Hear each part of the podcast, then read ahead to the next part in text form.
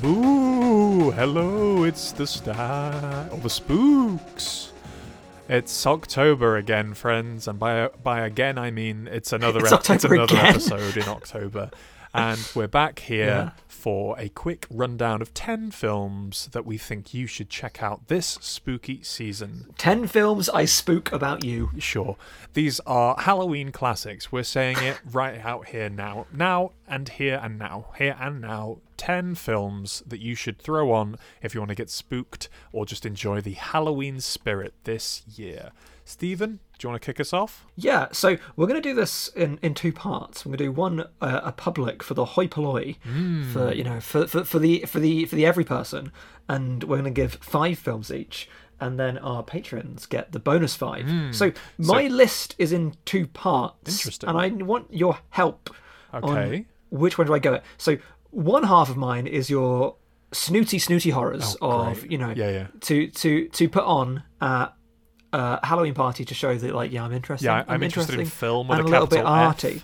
Yeah, Um, okay. And and my other half is Trash. fun fun fun films to put on at a party that you're like. These are either just like fun to have in the background or you have a good time with your friends. Mm-hmm. Yeah. And all of these films are very underseen. Ooh, very underseen. Okay, cool. Um, so my most seen one is eighty six thousand members having watched it on Letterboxd. Yep. I think that's by far my most seen one. Um, I have thirty eight. It's 38 people. Seven, 78 this is all 1000 58 Okay, so some some um, underseen 21 gems yeah here. all, all, all, all, all around that level Well, I What think you pick a couple from column A, pick a couple from column B. I think most of mine are column B in terms of. I think I've picked a lot of fun films, so I'll be throwing five out here and five out uh, on the Patreon as well for our Patreon. I think I'm gonna give I think I'm gonna give the snooties I think I'm gonna give the snooties to the world I'm gonna save the fun for Ah, the okay, cool. for the- okay, well, I can counteract that with some of my weird picks. Then again, one of mine is a little snooty. So, so what's you what you got for your first one? so my snooty films are all um, 20th century um, and four of them are black and white Hey, snooty, snooty Um, boy. and um, two of them are foreign language Hey, well. snooty. Um, so we're going to start with Mm-hmm. a film from 1922. Oh, uh, Nosferatu. No, we're going to start with Haxan. Ah, the other one. Haxan, one of the earliest horror movies, like a fake documentary yeah, about witches. about witches and witchcraft. I want to say it's Swedish. Um, yes, it is Swedish. Mm-hmm. Um, it's a really utterly beautiful um, trip through several vignettes, visually just so arresting, and is testament to the ability of silent film to just like speak in images because you know that that is how that it speaks. So of course, silent film was never actually silent. We have a wonderful back, um, wonderful scores in the background, etc., etc. Um, it's I don't know. For me, horror is a a genre of of imagery. Yeah. uh, very imagery focused, and this is that from the beginning. It is like. Roy Andersson style, I guess, I and can like it's that, like the yeah. like vi- vi- vignette kind of like just like living in in the moments, and the moments are so well curated. It's a fascinating throwback to what's happening at the time. Um, I think the documentary kind of aesthetic gives it this like verite edge that adds to the spookiness of it, Hmm. and it's a great film to just watch, and it would be a great film to just like have on yes, in the lots of, background uh, projected if you had a party going around spooky images. you would see cool stuff. It feels like an unearthed document. Yeah. It feels like its own like in canon thing. I was tempted to put something like Blair Witch Project on the list because I do really like Hmm. that movie, but it, it needs it. But this again has that kind of feel of being like, is this real? yeah, Is this yeah, yeah, witchcraft? Is this evil? It's good. Haxon. Cool. Or Haxon, I don't know. Jump off of that one and go for something in a sort of similar vein. This is called Spark of Being from 2010, directed by Bill Morrison. For those who Oh, I remember you watching Yeah, this. for those who don't know, Bill Morrison is probably one of my favorite working directors. He takes old archival footage, old 8mm, 16mm work prints of lost and rare and forgotten films, and he re- hmm. recuts them and recontextualizes them and gives them new life. And Spark of Being, he puts this practice towards crafting a narrative I'm sure most will be familiar with in the horror setting, and that is Mary Shelley's gothic novel Frankenstein. So it's one this of the progenitors of horror. Yes. It is 68 minutes long and tells the story of Frankenstein, Frankenstein monster, using a range of like warped and burnt out footage that I doubt you'll see anywhere else. And it's really sort of chilling and mysterious, and also like if you know the text, you can sort of like you can trace it beat by beat. And if you if you're unfamiliar with the the Frankenstein story in this day and age, uh, which would be a shock, it's a really interesting way to experience it. And if we're talking about underseen horror, I think this has less than 200 yeah. views on Letterboxd. I think it's available on Vimeo. Uh, it's a really interesting watch. Very, very cool. Uh, so that's Spark of Being from 2010. Awesome. I'm going to pair that one quite nicely. Ooh, I'm going to marry it up segue. with James Whale's The Bride of Frankenstein. Yes. Um, surprisingly underseen. This is the the probably this. I think this counts as a Universal monster movie. Uh-huh. Um, it's honestly it is the best one. Mm. I think it is is quite handy the best one. Um, it is a film of just like boundless filmic creativity. Of, I, it reminds me of what I love about a lot of early film, where you're just like, how did you even do this? Because you don't have computers. Yeah, yeah, yeah. You don't have like even that. a lot of like the in camera like f- effects that you can do Yeah. with like some of like the the mechanics and like robotics we can do to make stuff. There are scenes like people in jars in this film that is just utterly spellbinding. It's it's such a it's it's a nice expansion on the first film. It like includes more of the themes of the novel, um, but doesn't like directly like echo the story of it. It takes it in some in wonderful places, though it does harken back to the the bride bit from the novel, uh, which is a novel that I like but don't love. I like I love its impact, but I've never been like hugely enamored with Sure. it. But the story is obviously is timeless. Um, it's I, this is just this is what what brilliant film is. Go back, watch I, the Bride I will be rewatching this. I rewatched uh, 31 Frankenstein a couple of weeks ago to get into the Awesome. Halloween spirit, and I realised I have not seen Bride in many, many years. So I will be going back and checking that one out again. it's just such a such a beautiful film. Um, the costuming is wonderful, and again, it's like this this like rel- okay. I'm going to call it early film because obviously film been going for a while, but this is still the 30s. Um, that just the striking cinematography, still very influenced by still photography. Yeah. Um, still, still of just just such a command of the visual field and such a command of lighting and how how to make an image come out well because an image needed to come out well. We're still like taking advantage of the full expertise there. The kind of like impressionism of, of the set design is is still there in full force. Um, it is the best of its little subgenre, an absolute classic, and one of the one of the better or greatest horror movies. It is an absolutely stunning uh, film. It's The Bride of Frankenstein. Watch it if you haven't. Uh, can I jump off of Bride of Frankenstein into something neat and segue like? No, not really. So I am traveling to the other side of the world. That's right, ladies and gentlemen. This oh. is not a Stacks podcast until Jack mentions something from Hong Kong. So we are talking about Cool. Human Lanterns from 1982. Now we all know. Lanterns aren't made from human skin. What this film presupposes didn't know is, that. what if they were? Interesting. Human Lanterns is a mix of wuxia and giallo. Stunning production design, as usual, from the Shaw Brothers, uh, as this sinister, ghoulish skeleton man with a mysterious past and ties to his victims hatches this devious plan to pit two rival kung fu masters against each other.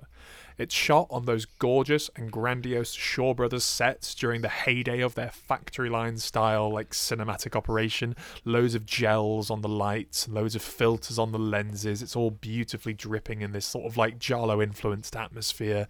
Uh, there is currently a gorgeous edition out from 88 Films, which uh, I have on the shelf over there.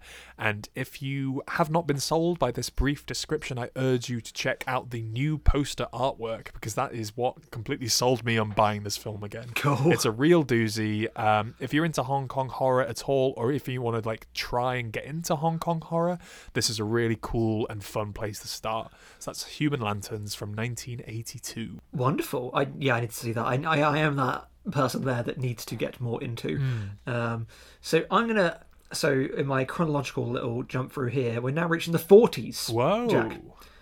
um, with a movie that you have seen. You've seen all of these. Um, well, we one later you haven't. I promise. Um, so Jacques Tourneur. Um, Ah, yes, yeah, yeah. This, yeah, you know this is going. Yeah. Cat People absolutely rules. Yes, I, I need to Um, revisit this one as well. Yeah. Cat People is, is is such an atmospheric and really interesting film. I mean, its gender politics are um, slightly flawed, but so much better than you would think. Okay, for the Um, time. You in know. that in, in in in that there is a nothing man and an actual quite complex woman. I think ultimately there is like some some degree of punishment for sexuality. It's been a while since I've seen it, but I think it does a little bit come down on like um though it shows women in like in ownership of sexuality, it definitely like frames that in a negative light, but that's just the horror genre to an extent because it's got to be negativity because it's a horror film. Um it's arguably pseudo horror, but like the atmosphere is all there. Um, but she's a, such a fascinating character at the center of it, and it has some of the most like instantly iconic scenes you'll see. There's like the oft talked about scene in a swimming pool towards the end, which has been like emulated Yes, in things like It Follows times. and Yes, Let the yeah, Right One yeah. in. Of it's just like the the the, the shadows from water are really fascinating. Mm. So when you have like water in a small room with a straight lighting a swimming pool, you can it's just a horrific imagery. It's it's again because of it's the forties, they can't really show much. Um for a variety of reasons. And it's amazing how much this one gets through just like implication. There's a great scene where like you're scared because of like footstep sounds. A lot of it is getting scared because of like the shadows of something. Hmm. It is a work that uses the limitations to become this paranoid, upsetting, unsettling thing. And it's just a great show from early on of again the power of horror as an uncanny as a subjective and as an imagery rich and symbolic experience um, and we talk about elevated horror nowadays but like like what we call elevated horror is cat people in the 40s Yeah, yeah, yeah, yeah. so can we stop please? Because there's, that, that's just that's just a horror. Yes, it's um, just it's just a type It's of horror film. different type. um, the idea we're elevating it now being like no like it is cat people has as, as as much to say and is using the genre space for gender commentary Yeah. and social commentary in the way that we like to say that A24 so yeah cat people is my favorite A24 film basically. Um Brilliant. Very good. Yeah, I definitely need to see A that. A42 A A42. 1942 A42. A Um, I'm going to jump completely the other end of the world again, and we're going, well, completely other end of time, and we're going from 1942 to 2018 with a film called The Great Satan. This, for me, is a seasonal must. Not even necessarily horror, but just sort of like autumnal and Halloweeny. If you're a fan of media oddities and uh-huh. cinema through collage, this is for you. Everything is Terrible are an American based collective that compile the weirdest footage from the darkest corners of media history. If you listen to our top 10 of the year so far, I mentioned Kids Club, which is by the same people. Um, oh this, okay Yeah, it so makes this sense now. compiles weird horror footage to form new bizarre narratives that both celebrate and critique past cultures on the screen. So the Great Satan takes footage from like thousands of different Halloween themed sources. These could be like old McDonald's commercials, weird TV shows you've never heard of, strange B, C, D movies, children's shows, news broadcasts, and then like really, really cleverly edits them and recontextualizes them into make this new narrative that tells the story of Lucifer, the Dark Lord himself, and also sort of like the satanic panic that happened in America at the same time. Um, it's 70 minutes long. It flies by because you are bombarded with visual imagery and just strange things, and it's dripping in this spooky Halloweeny atmosphere. Uh, it's currently streaming for free on Tubi as well as other places online, and this is a perfect film for this time of year. It's one I'll definitely be rewatching myself before Halloween. Fab- yeah I need I need uh, again I'll put that on the need to see C Need to list see- It's just Um, that's if we're talking about films to throw on at a party and just have on in the background. This is the perfect one. Yeah. because it's just like putting a YouTube compilation video on. It just moves, moves, moves. There's like Fail scenes will yeah, literally like failblog.org. This is like ten seconds of one thing, four seconds of another, and it just moves and moves and moves. And it's also you get so trapped in the rhythm of the edit, very similar to Bill Morrison's uh, Spark of Being. This is like the other side of cinema collage. So, The Great Satan, 2018. Um, so it would be remiss of me to to not include some Japanese horror Hmm. on the list. Um, now, but as is my mo for this first part of the list, is the old movies are actually good. Um, it's my mo here of, um, and I think I've I've tried to pick five old films that are relatively underseen, Mm-hmm. and that will even if you think you don't like old films, you realise that films when they're good, they're just good. So in the same way that Cat People has the elevated sensibility, in the same that Bride of Frankenstein still has just that sense of like awe and wonder from creativity that I think will still hold up to anyone today, and that Haxan has that like ethereal nature that if you like the kind of like um, things like even like Troll Hunter to an extent, and like things like Blair Witch of that horror reality is going to. Um, people like to think of like J horror as like the the big kind of like Japanese influence on the horror scene, um, but I go back way further than that, and this is a film from 1968. Now. There were two obvious films Yeah. um, that that stood out. So one would be Kwaidan, Yeah, yeah, yeah. um, That one the Kobayashi comes to mind. triptych, which I did almost put there, um, but though it's still not very very seen, I think it is more seen than this. So Kwaidan is, is a bonus recommendation. If Yeah. you've got three hours, again, just like an absolutely stunning movie. But I'm going to go more into it because it's not the thing. And then I thought maybe Oni Baba, Mm. um, which um, famously uh, Scorsese said it was like one of the scariest films he's ever seen in his life. Oni Baba is an amazing movie. Uh-huh. Um, but, but, but, but, I went for a different movie Yeah. by um, Kaneto Shindo that maybe is like I, I might take slightly over Onibaba. I Okay. think it's an absolutely fabulous film. Um, Kuroneko, Yes, which I know I've- you have I've seen. thought this was going to be, Um, but I just didn't. I couldn't place the year. It was late '60s, really. I, I had that pinned as yeah, earlier than that. 1968. Wow, cool. Yeah, 1968, Kuroneko, which is this kind of like. It's why so much Japanese horror is interesting, especially to audiences not from that part of the Mm-hmm. world. Of again, horror is a great genre because it plays with iconography and it plays with folklore. Yes. And when the range of folklore it's pulling from is is alien to you, Mm-hmm. it, it adds on to that. I've, I've really enjoyed watching things recently that pull on wider cultural iconography I'm not used to. Um, there are films that have played with kind of like wider East Asian or the like South Asian like subcontinent ideas and icons that I'm just not used to seeing in film. Sure. Um, I'm more used to seeing stuff from ja- Japan in film, obviously, um, but this story of like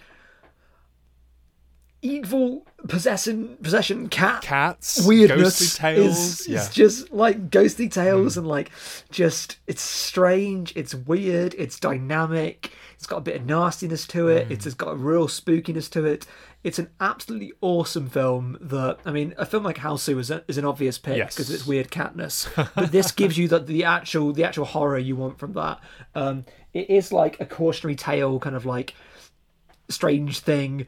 It's got some really good effect stuff in it, and it feels substantively different. Um, and it still feels very undervalued because even Oni Baba is underseen, and this is like the, the lesser seen version of Oni Baba. Um, so yeah, Kuroneko from Kaneto Shindo is just a absolutely awesome Very cool movie pick. that everybody should see. Cats Cats from with swords, perhaps. 2019. Cats with swords. Cats with swords. Cats with swords. Uh, my next one is Tom Hooper's uh, Cats from 2019. no, my next one next one is The King's Speech. is Madhouse from 1974. Not sure if Stephen's seen this one, but I'll describe it. No. Those versed in uh, classic horror uh, in one of its heydays will no doubt know of Vincent Price and obviously Peter Cushing. Peter Cushing, obviously Grand Moff Tarkin in Star Wars, but he was a big Hammer horror boy. You mean Horror Express's own Peter Cushing? Absolutely, Horror Express almost made my list, and I Almost I- made mine too. Okay, Almost cool. made so that's mine. that's there's your eleventh one. Go watch Horror Express. Uh, Oh, Vincent good. Price came up with his strange Edgar Allan Poe, Roger Corman films, and Cushing, obviously a ho- Mm. Hammer horror staple. Madhouse, 1974, joins the two together in this semi-meta slasher. Um, as a horror Cool. movie star, returns to his famous horror role for one final film. So this is played by um, Vincent Price, but the character he's playing seems to be murdering the people around him in this sort of strange, sort of cryptic way. Um, and the people in the film are dying, and people around him are dying, and he he can't work out if he's going mad, and it's him doing it, or if it's the character doing it, and it's it has like this strange commentary on aging horror actors, and like this is in like late '74, so like Vincent Price and Peter Cushing were getting awesome. were getting on there, getting up there, and um, uh, Madhouse is just bliss. It's 90 minutes long, and it's just like the kills you want. It's the, the atmosphere you want. It's the slasher staple of these two. Uh, and it, it's like a, a loving ode to their heydays as well. So that's Madhouse from 1974. That sounds awesome. Uh, yeah, I, that's I've, one of my fun things for patrons. I had I have a Vincent Price on mine. I was split between two Vincent Prices. Yes, I almost Um, picked. I think we might um, have. Well, we'll get to that on the Patreon recording, but yeah, I got you. yeah, we, we, we, we might have the We same. might one, have the but I was torn. I was torn between two. Okay. Um, Hey, so if he's you've a, got he's a good other he's a good man to go through the filmography I, during I October. almost had three. I almost Yeah. had three. We've both Prices at a picked uh. Basil the Great Um, Mouse Detective, where he plays Ratigan. Yeah, yeah, yeah. so finally, of my five Yep. of the of the snooty picks is a 1973. Um, I'm gonna say vampire movie, but you'll find out why I say vampire movie, kind of like in quotes. Um, I was I was spinning the soundtrack to this just yesterday because I bought the soundtrack, which there was a special release on Record Day or Record Record Store Day, yeah. Day. I'm trying to, Record trying Store to Day, think what this and I tried. I tried to find the soundtrack on Spotify. It's not on Spotify, Cool. so I just 'cause I- exclusive. Now you're very snooty. so yeah, I know. Um, it's a really good soundtrack. Um, this film has influenced um, a semi-popular artist. I'll say popular. Um, it is 1973's Ganja and Hess. Oh, I need to see this. Yeah, Ganja and Hess is a film I had to watch twice in quite quick succession because it is woozy and strange. Okay. is so woozy and strange, and like the first one was like, I am not quite on the wavelength of this. I like what it's doing, but I don't know what it's doing. Oh, got you. the second time I was like, Nah, I get this, and it's really, really fascinating. It is such an ethereal, um, associative, just like tone piece but it is actually really emotional and really effective and again is goes back to what my theme is here of like films speaking strongly through images and this is a film that speaks through its images the whole way through. And there's really quite heartbreaking quite horrible imagery in here that um it takes the idea of like there's kind of like Blacula background definitely. It is Yeah. like born out of black exploitation and it does something so much more heart-wrenching profound and interesting with it that does speak to um, um, from my perspective obviously but like speaks to elements of the black experience it speaks to addiction hugely it, it Right. uses um, uses this whole like kind of like dracula idea for this like corruption of oneself through like fascination addiction pe- bodies being used people being used it's in touch with like folkloric ideas that go past as like histories of grandeur it's a hard film to talk about but it's absolutely wonderful Right. and it is really like nothing else that you will see uh, to the extent there is a remake of it and it absolutely sucks Who did the remake? Didn't is that uh, Spike Lee, Spike Lee, yeah. The Sweet Blood Jesus, which is just absolutely horrendous movie. Okay. Um, whereas Ganja and Hess, again, it took me a couple of runs at it, but it's fabulous. Very It is- interesting. Very interesting. it does not work to keep your attention. It really does not, and it's Ah. not really interested in that. But you, if you make the effort to engage with it, because it is, though it is a, I dare say, vibes movie, it is vibes that you will have to intellectually engage with to get the most out of it. Um, so it feels like screensavery, but the more you give it and the more you engage with it, the more you will get out of it. Um, so it's a really good, unsettling Halloweeny watch, and it's just one of the coolest movies um, from a lineage of film that should have been and could have been so much more. Hmm. So yeah, Bill Gunn's Ganja and Hess is it's really brilliant. Definitely, definitely Really checking that out in the coming weeks. brilliant. I say coming weeks. We have like less than two weeks left of October, but I will get to it. Ten days, eleven. Uh, 11 so days. that's nine As e- excellent recommendations, if we do say so ourselves. And for our tenth one, what if Michael Myers had a second film? So let's say Halloween two. But what happens after Halloween Yeah. 2? What if there was a third Halloween film that didn't star Michael Myers? Corey in the house. Corey in the house. Halloween ends. No, I'm kidding. It's Halloween 3 Season of the Witch. A movie Almost on my list. that I really, really disliked the first time I saw it and have slowly grown to love it. There are still elements of it that I dislike massively, but as a project overall, you get to see the other side of Halloween and what could have been a very interesting slasher uh, series turned anthology series. So, Halloween Season of the Witch is a not Halloween. How to how to describe it? It's a Halloween movie in that it has nothing to do with the Halloween franchise, but perfectly encapsulates the tone and the atmosphere of like Halloween in America. It is Yeah, dripping with stories to tell atmosphere. Exactly, it's very much like uh, ghost tales, like campfire stories, Yeah. um, merged with like the strange dynamic between like this bumbling drunk detective police officer and oh, his, he he's the worst part he is of the it. wor- Like, like he's the open- dynamic between the two openly leads, abusive and basically. horrendous. Yeah. But the Um, the central I mystery, love the movie. He sucks. the central mystery and the the folklore and the mythology that is so departed from Michael Myers and the babysitter is such an interesting uh, foot out of line.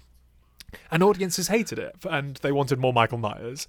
But season Yeah. of the witch, we've I think we've watched once uh, together online, Yep. and it's just like this is what I wanted Halloween to be in terms Yes. of just stories, just Halloweeny stories. To, to go back to the presupposes joke, I mean, as we as we know, Stonehenge is not in Ireland. This film presupposes. what if it was? What if what if a man could be called Connell Connell Cochrane or whatever his name is? It's so good. What if- and it has jingles that'll Yeah. get stuck in your head. It has ah. heads Oh. that'll get stuck out of your head because they explode with snakes. Oh, it's just Yeah. it's great. I, I might try and rewatch that this year if I have time.